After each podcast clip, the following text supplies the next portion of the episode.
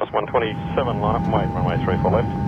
three four left, line up and wait. Welcome to the Retirement Pilot with Steve Hoover. Please discard unnecessary fees and expenses before going through security. Check your emergency fund at the gate and securely stow your well-conceived portfolio in the overhead bin. And when we reach cruising altitude, remember, you are now free to move about retirement. Hey everybody, welcome back in for another edition of the podcast. It's the Retirement Pilot with Steve Hoover and myself talking investing, finance, and retirement. And we're going to talk about planning for things we can't predict. We've obviously had a very rocky start to twenty twenty-two. Uh, the market's going to be the first thing, obviously, that we're going to wind up going through. And you cannot predict what's going to happen with some of these things, but yet you still have to figure out a way to plan for them. So we're going to talk about that a little bit with Steve this week on the show. What's going on, my friend? How you doing? I'm doing great, Mark. How are you? Hanging in there. Looking forward to, uh, well, you know, March is basically almost over at the time we're doing this, so happy to have some spring. I'm with you on that. It's officially spring, and then, you know, whether Mother Nature wants to stay cooperative or not remains to be seen. But, hey, you can't predict the weather, right? I mean, they can get close. They get ideas, but sometimes they're completely wrong. And that kind of works a little bit with what we're going to talk about today, because I've got four things here, Steve, that we still have to figure out a way to kind of plan for these things, even though we can't truly or accurately predict them. So maybe you can walk us through, you know, how to look at that or the right kind of mindset to approach some of these. Okay. Sounds good. All right, so let's jump in. Like I said, I mentioned the market. Uh, obviously, that's going to be the first one almost every time. Uh, it's been rough, right? twenty-two has been rough. We've seen a lot of uh, you know, issues before the Ukraine thing. We've seen many more since. And so you just never know when the next downturn is going to be, or prolonged downturn. And I've talked to advisors all over the country, uh, like yourself, and many of them say once people learn what you do, inevitably somebody sometimes is going to walk up to you and go, hey, when's the next market crash, right? Like you somehow right. know, you know. Yeah, I wish I knew. I mean, who who knows? Yeah, I mean, if exactly. Everybody says they're going to know, they don't know. Nobody knows what's going to happen with the market. So if somebody says they can predict what's going to happen, they either have inside information, which is illegal, or they're full of it. Yeah.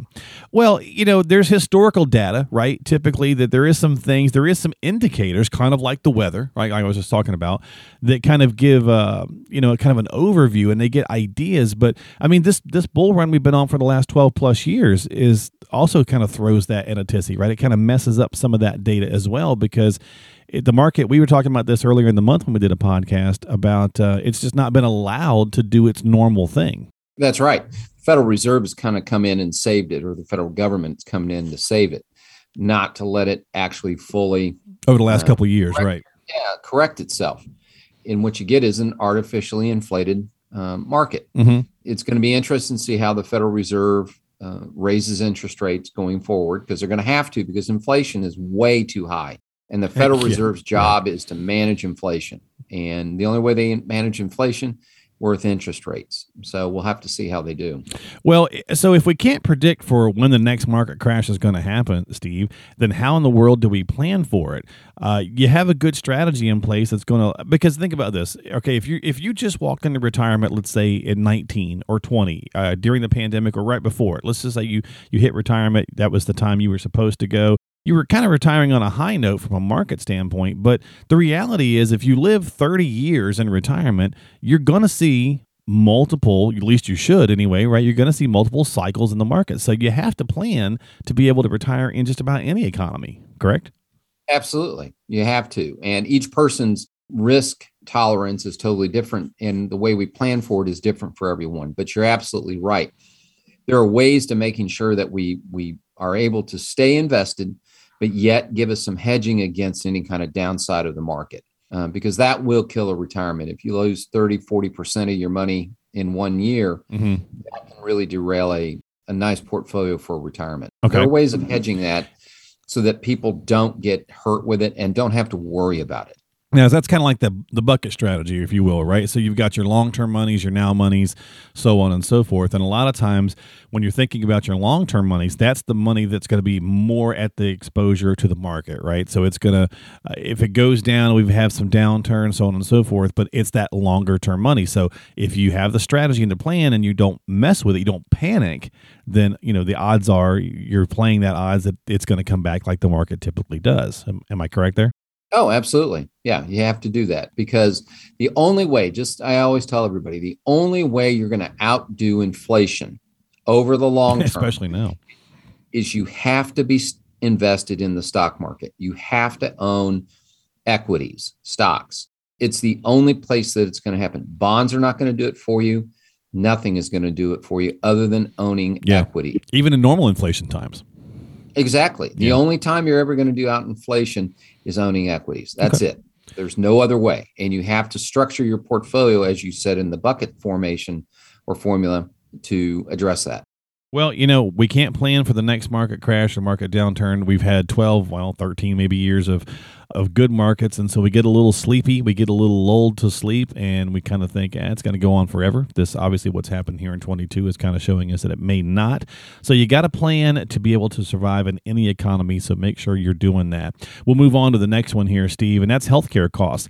Again, like the others, there's indicators. And I, and I think maybe this is a little going to be a little bit easier to predict. Uh, than the market, you know, timing the market, obviously. But the smart money is probably on the fact that in twenty years, healthcare costs will be higher than they are now. So twenty years into your retirement, you need to be prepared for that fact. Exactly. Fidelity Investments actually did a research report, and they said the average retiree is going to spend anywhere from two hundred thousand dollars to three hundred thousand dollars in healthcare expenses on top of whatever they're paying in Medicare. And that was a couple of years ago, right? That's right. Yeah. So it, it we are living longer. We are not living better as we get long. We're just not dying like we used to. Right. Um, you know, think about it. Your your grandparents years ago, fall, break a hip, they die pretty quick. They fall, break a hip, break a leg. They just are healed and live on another fifteen years. So we're living much longer, notwithstanding the pandemic, because that's going to go away. Um, but we're living longer. And, and it's a multiplier. Longer. They call that the yeah. risk, uh, the risk multiplier, right? Because everything else now, uh, you're, well, risk to the market, right, and risk to uh, taxes or inflation, all that stuff gets magnified. Exactly. So we live longer. So we have to plan for that. And the statistics bear it out that if you are a married couple and you're in your sixties, there is a ninety to ninety-five percent chance one of you is going to end up needing care, meaning a nursing home or home care or something, because the other spouse passes away and you are left by yourself, and you're going to need care, whether that's getting in and out of bed, whether that's dressing, what have you. So we need to make sure we hedge that uh, risk. And it's a risk that people don't like to talk about, because a couple of reasons. Number one, nobody likes to talk about that. And secondly, nobody wants to pay anything to hedge that risk. So they're willing to take the chance mm-hmm. that it's not going to happen to them. And unfortunately, we know the odds it's going to happen to one of them. Yeah, exactly. So again, you can't predict these things, but you still got to plan for them. Uh, and so again, the smart money is on the fact that more than likely twenty years from now, it's going to cost us more in healthcare than it does today, especially with just the state of the world and how things have been going. And, and that leads me to my next one, which is taxes. You know, what's the tax rate going to be three presidents from now? Because we've got all this political infighting. We've we've got all this contention amongst, you know, the country and the divide with the different parties as of late. It seems like it's more contentious than it has been in a very long time. But at the end of the day, none of that really matters when it comes to planning for your strategy, because again, if you live long enough in retirement, you have an enjoyable, you know, twenty, twenty-five years, thirty years, whatever that might be, you're going to see multiple administrations come and go, and they're going to do different things that will or will not affect the tax rates. And so you can't really necessarily plan for it, Steve. All you can do is be as efficient as you can be now. Is that the best way to look at it? Well, yes and, and no. Okay. Um, okay. We do know rates are going to go up on January first of twenty twenty-six, because right now the current tax rates we have sunset okay. on December thirty-first of twenty twenty-five. If nothing is done between now and then, we go back to what it was during the Obama administration. Exactly. Yeah. So the, everything goes up. So unless something happens between now and then, that's where we're going to be. Now, the other part of that is we know rates are going to have to go up. We are right now Uh, at thirty trillion dollars in debt, with us steaming towards thirty-one trillion dollars in debt. And with that high debt, sometime it's going to happen. The cost of servicing that debt is going up as well. So the federal government's going to need more revenue. however they get it, they're going to need it, because right now they're bringing in a little over four trillion dollars a year. Mm-hmm. They're spending six point eight trillion dollars a year. Yeah, crazy. So they're, they're paying, they're spending over two trillion dollars more than what we're bringing in, and we're bringing in more money now than we ever have. And unfortunately, that money coming in only covers Medicare, Medicaid, the Defense Department, and the servicing of the debt. That's it. So wow, after yeah. that, we're borrowing money. And if when interest rates start to go up, our borrowing costs go up. Right now, we're at about five hundred billion dollars a year in interest expense. Think about it. Interest rates go up by fifty percent. We're now closing in on a trillion dollars um, it, interest. It's mind-boggling, it's right? Interest. twenty-five percent yeah. of the revenue just goes to interest. Just think about that in your own budget. Sure. If you if you're you're you you bring in one hundred thousand dollars a year, twenty-five thousand of that's going to pay interest. That's just unbelievable. Well, and so we know, again, kind of like the healthcare, the odds are smart money is probably on the fact that the, you know, taxes are probably going to go up, you know, and we're certainly probably not going to see the numbers that we're at now. And so maybe I phrased that wrong earlier, but that kind of brings me back to that point of, so do we try to be as efficient as we can today, especially, you know, if we're getting close or even into retirement, so that we can be, you know, we can kind of structure something, because just like, you know, a strategy for investing and a strategy for the long-term monies and the short-term monies, you should have a, st- a tax strategy as well. Exactly. And my biggest one I preach to everybody is get as much money into a Roth as you can. A Roth I R A, either where you're contributing money or where you're converting uh, an existing I R A to a Roth uh, I R A, or uh, contributing money to your Roth four oh one k or Roth four oh three b, because a Roth will be tax-free income. So it is imperative that you get money into that tax-free bucket.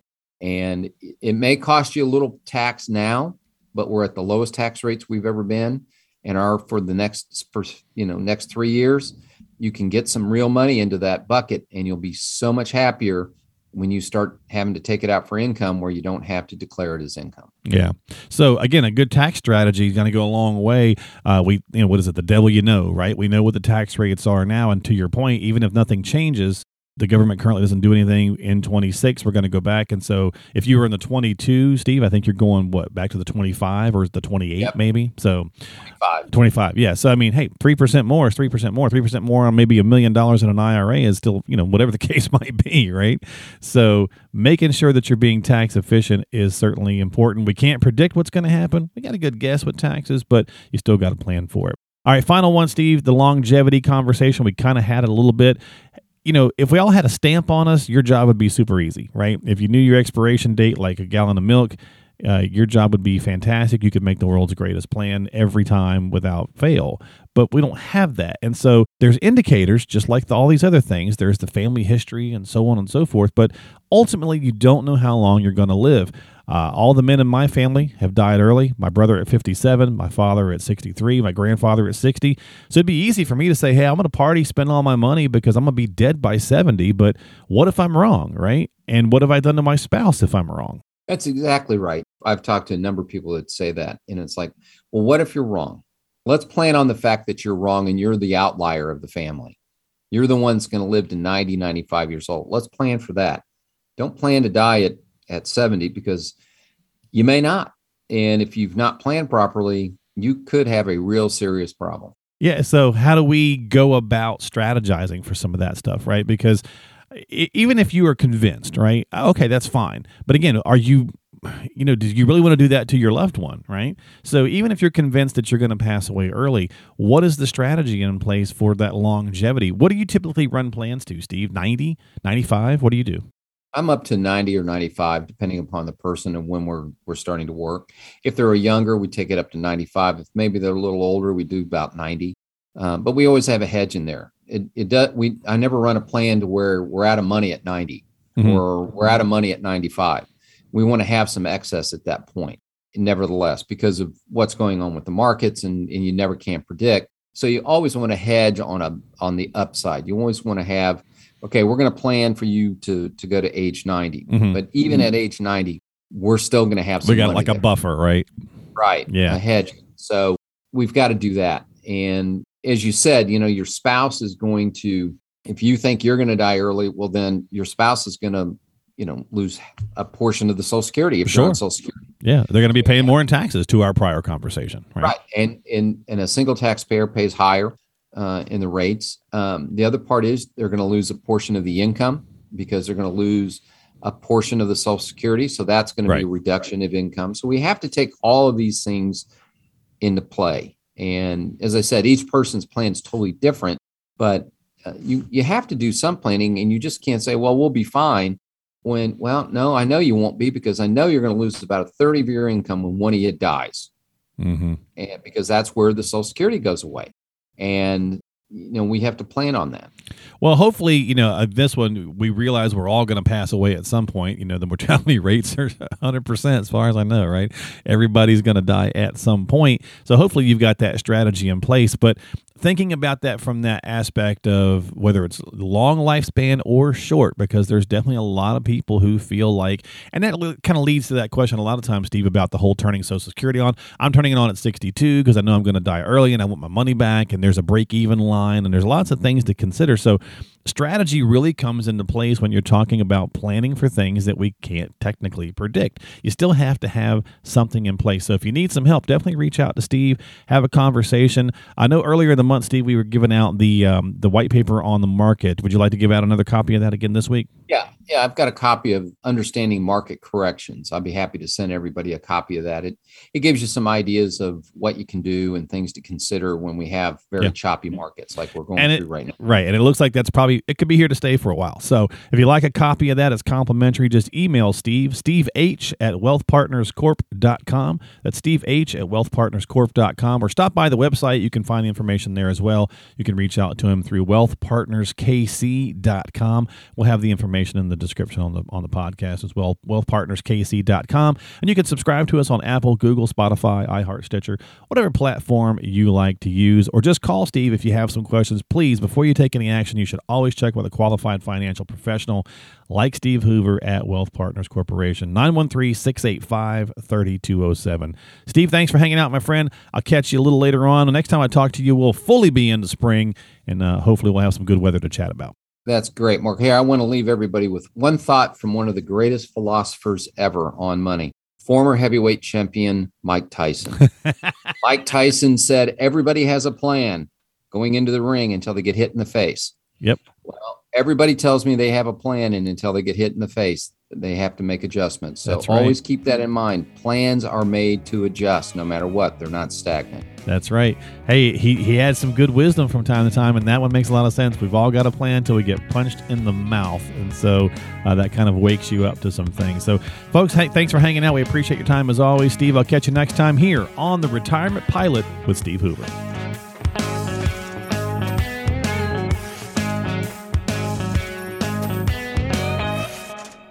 Information is for illustrative purposes only and does not constitute tax, investment, or legal advice. Always consult with a qualified investment, legal, or tax professional before taking any action.